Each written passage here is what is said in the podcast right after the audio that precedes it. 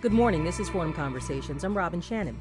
Today I'm joined by Dr. Beth Knobel, a Fordham professor who co wrote a guidebook for young journalists with CBS News legend Mike Wallace. Heat and Light Advice for the Next Generation of Journalists is from Crown, a division of Random House. Good morning, Beth. Good morning, Robin. Now, we'll get into discussing your book in a moment, but first, let's talk about you.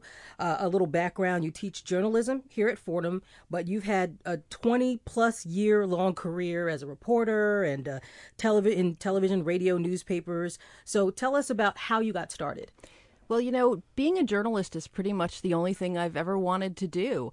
And I started working in journalism when I was in high school at Stuyvesant High School here in New York. And um, I went to Barnard, which is part of Columbia. Mm-hmm. So uh, I graduated from Barnard. What I really wanted to cover was politics, so I went and did a master's degree at Harvard in public policy, a, a little known but wonderful discipline. So, how did you end up reporting out of Russia? And so I started going to Russia in 1990 to work on my dissertation, and I really fell in love with the place. And uh, I moved there uh, after I graduated, I also met a particular Russian who I fell in love with, and we're we've been married now for 12 years. Mm-hmm. But one of the reasons I decided to write this book is that I really wanted to write a book that I could have read mm-hmm. when I was in college that would have told me a lot of things that I learned uh, in my career. Now, when you're training your students or teaching your students, are you training them to step right out and get a job, or are you training them to be able to maybe now go get your master's or your PhD? What, which one is more important, do you think? Well, you know, we're trying to do both. Um, but the thing about students is they come in with really, really varied um, ideas for what they want to do. Some of them want to be sports journalists and want to be play-by-play announcers, and uh, some of them want to be, you know, the next Mike Wallace and do investigative reporting. And journalism is so wide that you have to help each student decide what they need. So, Beth, where stuff. do you start? Where, what's the first step? They these students come into this class, um, and they think, you know, I'm going to be the next Mike Wallace. I'm going to be the next, you know, uh, TV personality. What? Where do you start them off? Well, you know, we start actually at the same place where we started the book. You start with a big discussion about why the media is important and what do journalists have to do well and sort of what personality do you need to be a journalist? Cause okay, can not, you answer those? N- well, not everyone is a is a good journalist. You got to be a people person. You have to like people. You have to be sort of open minded, um, and we we start the book with a discussion of things like fairness and balance and objectivity and why what these things are and why they're crucial to the American uh, journalistic tradition and how some of these things are really being stood on their head right now. Like we say that accuracy is paramount. If you're not accurate, then you have no business being a journalist because you can't be trusted. That's right, and you harm yourself and you harm your your news organization if you're not accurate.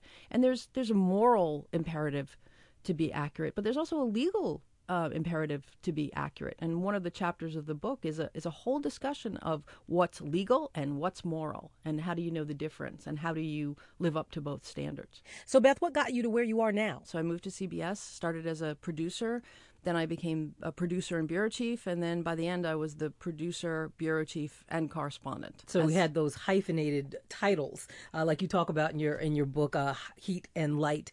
Um, you were talking about the hyphenated titles and how it's good to learn everything you can. It's not just a reporter; it's reporter slash producer slash anchor slash. Well, and now it's it's moving even beyond that into correspondent slash producer slash cameraman slash writer slash editor and, uh, you know, people of my generation don't understand necessarily that you need not only the big picture thinking skills and interview skills to be a good journalist, but increasingly you need a lot of technical skills. There's some Fordham students who've been hired recently to be what's called one man bands. You know, some of them are women, but they're one person bands where they they're TV reporters and they have their own gear. They have a camera, a tripod, light kit they usually carry roughly 70 pounds of gear with them. And they've got to shoot the story, they've got to shoot themselves doing a stand up, mm-hmm. they've got to write the story, they've got to edit the story all by themselves. Mm-hmm. At CBS, we had five people to do those jobs, and they're now being done by one. Is it okay journalism? Yeah, it's okay. It's better than nothing. But is it a recipe for great journalism? And why is this happening? Money. It's a lot cheaper to hire one person than five people. Yeah. And newsrooms and, are shrinking. They're shrinking, uh, bureaus are shrinking, the entire business is really contracting. And a news organization has got to understand that there's a price to pay. That, yeah, you're only paying one person to do that job, but the quality of the journalism is really going to fall. And that's okay, but it's not good for viewers. It's not good for the journalists themselves. And in the long run, it's not actually very good for society. Because you, you do mention that in Heat and Light that the multitasking um, our generation or the younger generation is brought up doing you know, 10 things at once. They're doing their homework while they're listening to their iPod with the TV on in the back. But you also mention in, in your book that um, doing all of this, you're, you're, you're not focused and you're not necessarily um, going to master one. You know, what's that old that old saying? Um, Jack of all trades, master of none. So do you, so you were saying it's not a good thing necessarily, but it's a necessary thing to to multitask. Well, it's necessary if you're a young journalist coming up in the business to be able to multitask and to have the combination of good reporting skills, good people skills, and technical skills. It's it's absolutely crucial. Um, just this week, the New York Times was uh, had some ads up for jobs they weren't for you know traditional journalists to go out. They were actually looking for people who could interview people on video and edit the video themselves. They were looking for video journalists mm-hmm. at the new york times. Right. And that's a you know a classic example of the way this business is changing.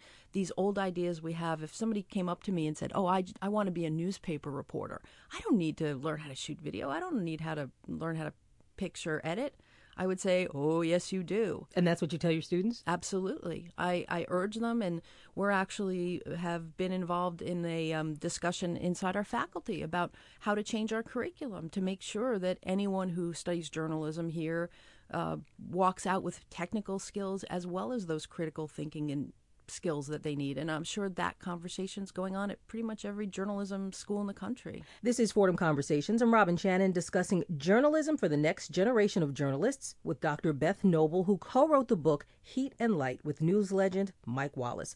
So, Beth Knobel, how did you meet Mike? Well, I was the Moscow bureau chief for CBS starting in 1999 until 2006. And so, twice during that time, Mike came to Russia to do stories. So the first time he came was in 2000. It was after Boris Yeltsin had resigned from the presidency, and he had a book coming out called Midnight Diaries. And so one television company was chosen to interview him for the book, and it was Mike. So Mike came over to Moscow and spent a little more than a week uh, preparing for the interview, doing the interview, and then editing the story. And that was a big get for him. It was a big get for him. You know, Yeltsin did not give a lot of interviews. By that point, he was not in terrific health and uh, he was he was very ornery. The uh, Mike tried to uh, joke with him, and it, it totally didn't work. He uh, he came in and he he said, uh, you know, at one point he called President Yeltsin a very nice young man, mm-hmm. and uh, thought it might warm him Make up. him laugh or something. Yeah, it didn't work. Not at all. And there was a bad translation problem during the interview as well. The, the way it worked is that there were two. Um, translators. There was a CBS translator who was translating Yeltsin's answers into English, mm-hmm. and there was a Russian government translator translating Mike's questions into into Russian. And the government translator made a mistake. Uh-oh. Mike asked Yeltsin if he were thick-skinned, meaning able to take criticism. Right. And um, the translator, although he was very good, he didn't quite understand the idiomatic English, and he somehow translated and asked the president if he was a hippopotamus Ooh, or uh-huh. rhinoceros or something like that, and something and, with a physical thick skin. Right, and mm-hmm. and Yeltsin said, "Now wait a minute. Either there's just been a terrible translation error, or you've asked me a totally inappropriate question." Oh, wow. And he got very upset, and everybody said, "No, no, no. Obviously, there's a problem with the translation," and calmed him down. But uh, it, it was a very tough interview. And afterwards, in fact, Mike was supposed to be driven around Yeltsin's property in a golf cart mm-hmm. with the president. So they usually, after an interview, they need pictures of the two people together. Right. And at uh, one, basically one second after the hour had elapsed, during which Yeltsin had promised to sit down with Mike, he just stood up and said, "That's it, we're done." Oh wow! And left us to have cake with his wife and daughter.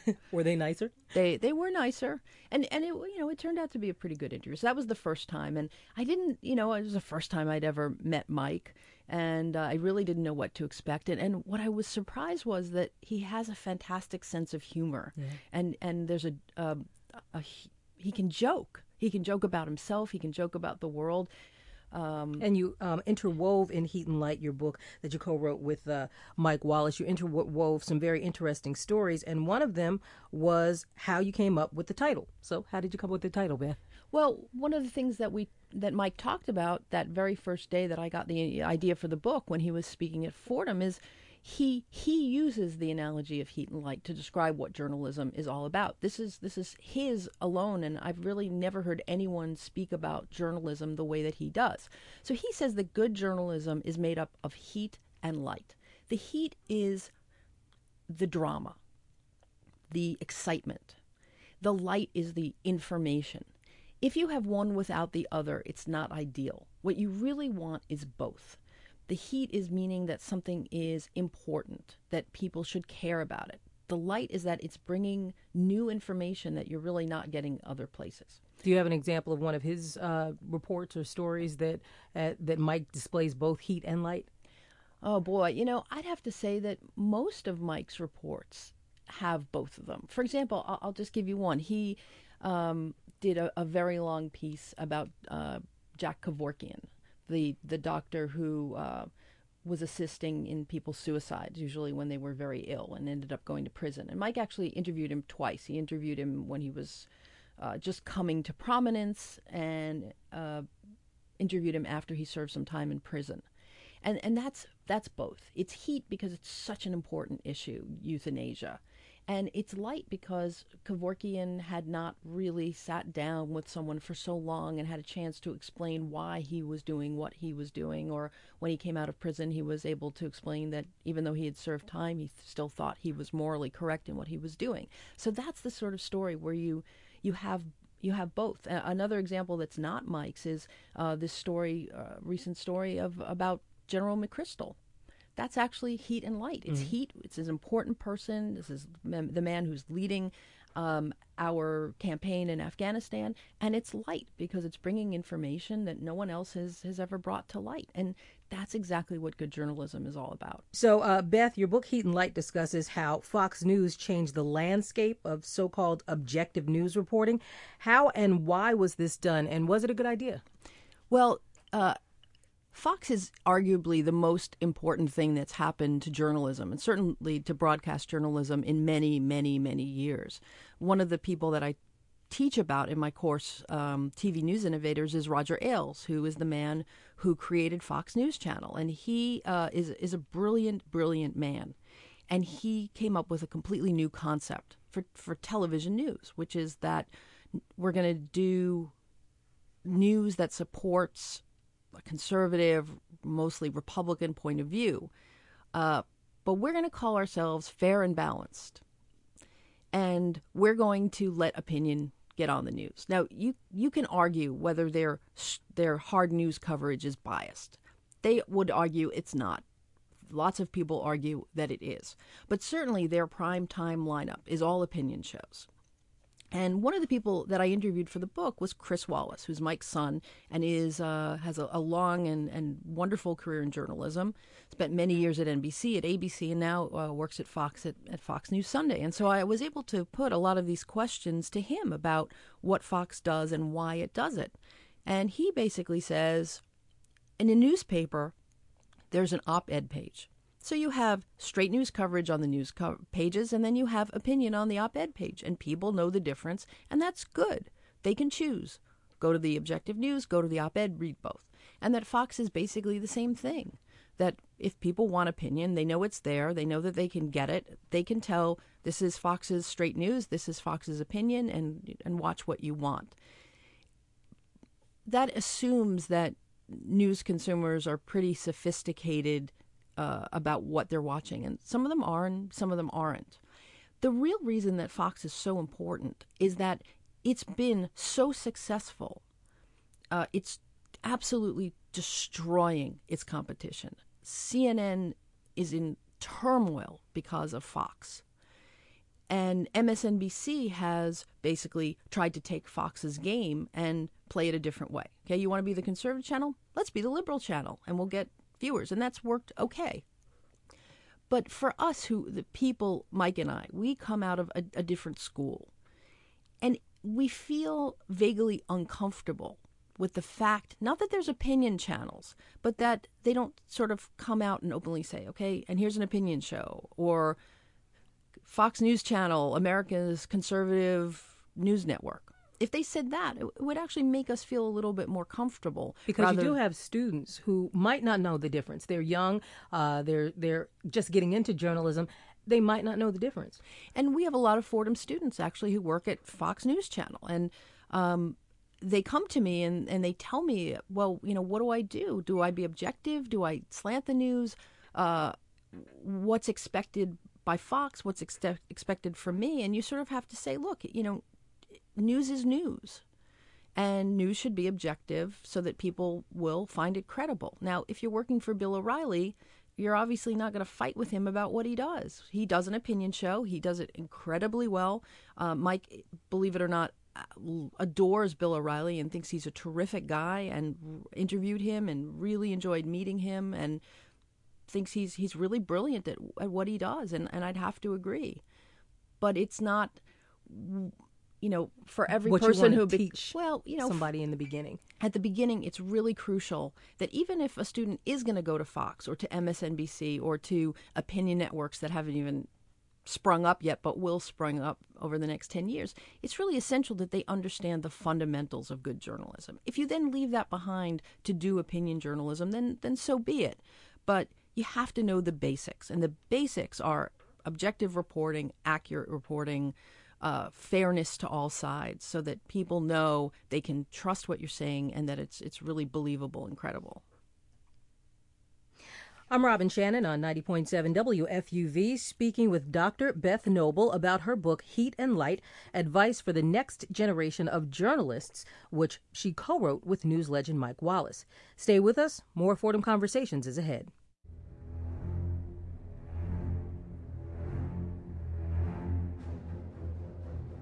This summer marks the 35th anniversary of the now legendary film Jaws, a movie that still counts as one of the top 10 thrillers in history. Hi, I'm George Bodarky. Coming up on this morning's Cityscape, we're paying homage to sharks in our waters, in popular culture, and even on the field. That's Cityscape this morning at 7:30, right here on 90.7 FM and WFUV.org. Beth Knobel, I'd like to talk about two other types of journalism neutral journalism and advocacy journalism. So, talk to me about these forms of journalism and the two men associated with them, uh, i.e., Walter Cronkite and Edward R. Murrow. Walter Cronkite, the uh, the anchorman for CBS from the 60s uh, until the 80s, was the personification of neutral journalism. You almost never knew where Walter stood on any issue, and he didn't want the audience to know or care where he stood. He was all about objective reporting. I'm going to give you the facts. You can figure it out for yourself. I trust you to be able to take the facts and decide what's important. And that formula worked incredibly well for him and for CBS. People knew that they would turn on CBS then and just get the facts. And uh, the only time, one of the only times that Cronkite ever broke away from that was in 1968 when he went to Vietnam after the Tet Offensive and he saw for himself how bad things were. And he had been a supporter of, of the Vietnam War, but he came back and he said, This war is is unwinnable and the best thing for us would be to do is, is to get out. But even then, he didn't make those comments on the evening news. He made them in a prime time broadcast. And the reason he did is that the, the loss of innocent lives so troubled him morally that he stepped away from his typical objectivity. But that was an incredibly rare occurrence. 99.99% of the time, Cronkite stuck to pure objective journalism, total neutrality. And that really worked. And, and that's what students should strive for. Well, that's in the beginning, we, at least.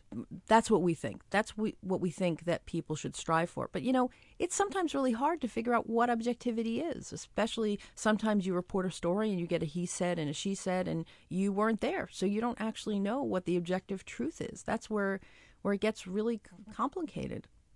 There's a whole nother school of journalism that also came out of CBS before Cronkite was Edward R. Murrow, who arguably was the most important journalist perhaps ever.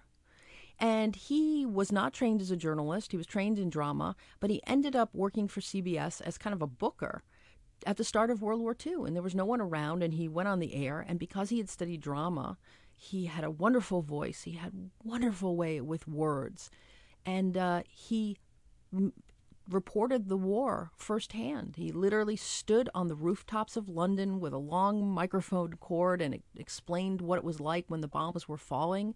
And he really made Americans care about World War II. The war ended. He was the, the most famous journalist in America, and he came back and he started to work in this new thing called television. And uh, his show in started in 1951, See It Now, was sort of uh, a chance for a group of extraordinarily talented journalists to figure out what television was and what it could do well. And they, they went all over the world reporting stories. And Murrow had an incredible, strong moral compass to him. And he didn't think that there was any uh, reason to have objective journalism. He thought that a journalist's moral imperative was to to say what he thought. And uh, one of the things that Murrow's most famous for and what ultimately actually ended his career was that he went up against Senator Joe McCarthy, who was a senator from Wisconsin in the early 50s and was accusing hundreds, if not thousands, of people of being communist agents and started, started a whole Red Scare that really paralyzed American society. And Murrow tr- basically said, We have to speak out about what he's doing. And so he did it simply by showing McCarthy letting McCarthy filming him and showing what he had to say. And at the the end of the of the show, basically Murrow said, "This is not a time for us to stand by and let this man make mincemeat out of people's lives. We need to stand up to him." And it was the highlight of his career, and it was also the moment that destroyed his career because the owner of CBS, William S. Paley, didn't like the fact that Murrow was out there doing advocacy journalism. He really believed in that objective model. He much preferred the style of a Cronkite to the style of a Murrow. And he said, You know, Ed, I'm with you today, I'll be with you tomorrow. But he really wasn't with him tomorrow. And Murrow ended up leaving CBS and uh, basically smoking himself to an early death. And and you can see that this tension is is really still a, around. I mean, part of it is is Fox is is really in that advocacy journalism tradition. And part of the reason that, that things are changing in terms of advocacy journalism coming back is not just Fox and these other opinion channels, it's also the internet. Because it's now so much easier for anyone to be a journalist, really, or a blogger, or spread, spread their opinion. And so there's a lot more advocacy journalism going on on the web because people have access to information. It's easy to spread information. People have issues that they care about. And uh, I think advocacy journalism can be wonderful. Would you say that maybe seasoned journalists should stick with advocacy journalism and and objective journalism should be for well everyone, but especially for students? Well, I think everybody should know objective journalism, and that's where everyone should start. It may not be where you finish, but you need to start you know, uh, a painter doesn't start by doing a giant canvas. A, a, painter starts by learning basic brush strokes, and that's what what we advocate in the in the book. We're basically teaching people here the basic brush strokes of good journalism. But where people will end up depends on on them and on their career path and and which organization that they're working for and what's expected of them by their organizations because. Uh, there are so many different kinds of journalism going on now. And so if you work at Rolling Stone, they're not going to expect the kind of reporting that you would get if you were working at the Washington Post or if you're working at a at a on, at Talking Points memo or, or some other internet only site. They have sort of some different expectations as well. And you touched on it a little earlier, but how is technology, uh, computers, Facebook, Twitter, how is that changing journalism? Well, it's having a, a huge effect and and some of it's good and some of it's not so good. The the good part is that there's so much more information available now than there ever was. The bad side is that the technology is taking away the time to think. That because of the internet, it, it, for example, it used to be that a newspaper reporter wrote one story a day at the end of the day when everything had happened and tried to sum it up. Now, that same newspaper reporter has to file constantly during the whole day. something changes, they update their story. They update, they update. They have to we- update the website. Yeah. Exactly. Mm-hmm. So the print paper may come out once a day, but the website is being updated constantly. And so what that does is it takes away some of their time to report and to think. And so you may be able to get information faster, but the quality of the information may be worse. So, Beth, where do you see journalism going? The whole last chapter of, of Heat and Light is about where uh, Mike Wallace and I see journalism going and what we think people need to do to succeed in the, the new world of journalism. It's, it's evolving, and it's evolving really quickly. There's going to be no really tradition anymore of I am a newspaper, I am broadcast. Everything is just morphing into one. And so that means that journalists need many, many different skills to be able to do all of those things that will be required of them. There'll be more specialized kind of news outlets. The local press is uh, is in big trouble, and local papers will probably become increasingly local. So you're going to have a couple of news organizations that will be truly national or global, and most of them will become increasingly local and sort of put their money into something that they can do well. New staffs are probably going to get smaller, but it's the in the short term it doesn't look that good. In the long term, I'm not so sure. And it really depends on young people wanting news and consuming news. Because if people want news, news will be produced. And people are going to have to pay for it. Because that's the challenge now that some websites, news websites, are trying or did try to have people pay for their content. But since there were so many other sources that had the same content out there or similar content, people said, I'm not going to go ahead and pay for it. I'll just go to the free site, even though it might not be as uh, efficient or, or thorough. That's exactly it.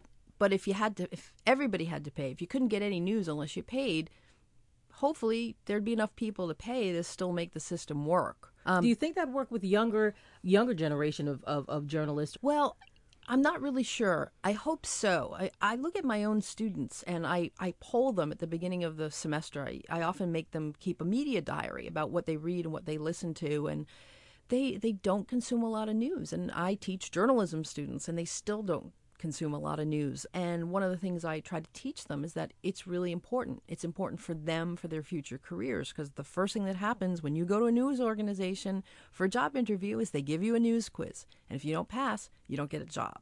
So it's sort of some self interest. But there's a bigger picture here, which is that our society depends on a free press. The free press is the essential element to our society functioning as a democratic society. I just spent almost 15 years living in Russia, where a lot of the press is under government control. Television, in particular, is really government controlled there. And it leads to a lot of misinformation. It's some of it is propaganda, quite frankly, and that's a terrible thing for their society. We in America are lucky to have a very, very free press, but that free press will only exist if people support it you, sort of need to educate every 18 year old in the country. You know, you ought to sort of sit them down and say, okay, now you're going to get the right to vote, and let's explain to you about what it is that our society is built on. And the free press is, is really, really essential. Without it, you know, we people won't know what the government is doing. They won't know what's going on. They won't know about fantastic advances in medicine. And so it's really up to all of us to keep the press healthy and alive. Thank you very much, Beth Knobel. Thank you, Robin. My thanks to Dr. Beth Knobel, who co wrote Heat and Light Advice for the Next Generation of Journalists with Mike Wallace. The book is available from Crown, a division of Random House. This has been Fordham Conversations on 90.7 WFUV. Next week, Mary Wilson will be your host. Stay with us. George Bodarky and Cityscape are next on WFUV. For Fordham Conversations, I'm Robin Shannon.